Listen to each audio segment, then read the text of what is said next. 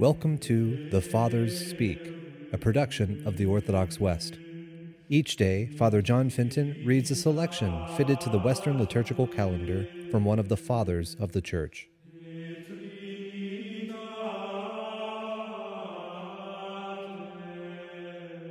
From a sermon by our Father among the Saints, Caesarius of Arles. If any is in conflict with another, End the quarrel, lest you yourself end badly. Do not consider this unimportant. Let us call to mind that our life here is mortal and frail, that it is endangered by many and great temptations, and this makes us pray that we may not be overcome. And so we realize that a just person is not without some sins, but there is one remedy which enables us to keep alive. For God our Master told us to say in our prayers, Forgive us the wrong we have done, as we forgive those who wrong us. We have made a contract with God, and taken a resolution, adding for safety's sake the condition that the wrong must be forgiven. This makes us ask with complete confidence to be forgiven, provided we too forgive.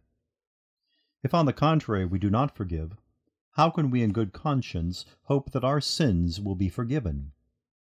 Let no one deceive themselves. God deceived no one. It is human to be angry, but I wish it were impossible. It is human to become angry, but let us not water the small plant born of anger with various suspicions. Let us not permit it to develop into a tree of hatred. It happens also frequently that a parent is angry with a child, but the parent does not hate the child, the parent is angry because of wishing to correct the child. If this is the purpose, the anger is animated by love. We read in Scripture, Why look at the speck in another's eye when you miss the plank in your own? You find fault with another person for being angry, and you keep hatred in yourself. Anger in comparison with hatred is only a speck, but if the speck is fostered, it becomes a plank. If, on the contrary, you pluck out the speck and cast it away, it will amount to nothing. Our Lord says in another place, Anyone who hates another is a murderer. One who hates another walks around, goes out, comes in, marches on, and is not burdened by any chains, and is not shut up in any prison, but is bound by guilt. Do not think of such a one as not being imprisoned. The heart is that person's prison.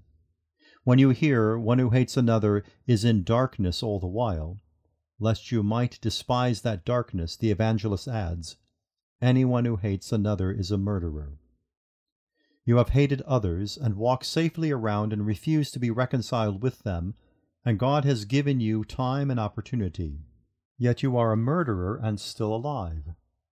If you felt God's wrath, you would be suddenly snatched away with your hatred toward others. God spares you. Spare others likewise. Make up and seek reconciliation with them. But suppose you want reconciliation, and the other person does not want it. That is enough for you. You have something to grieve for. You have freed yourself.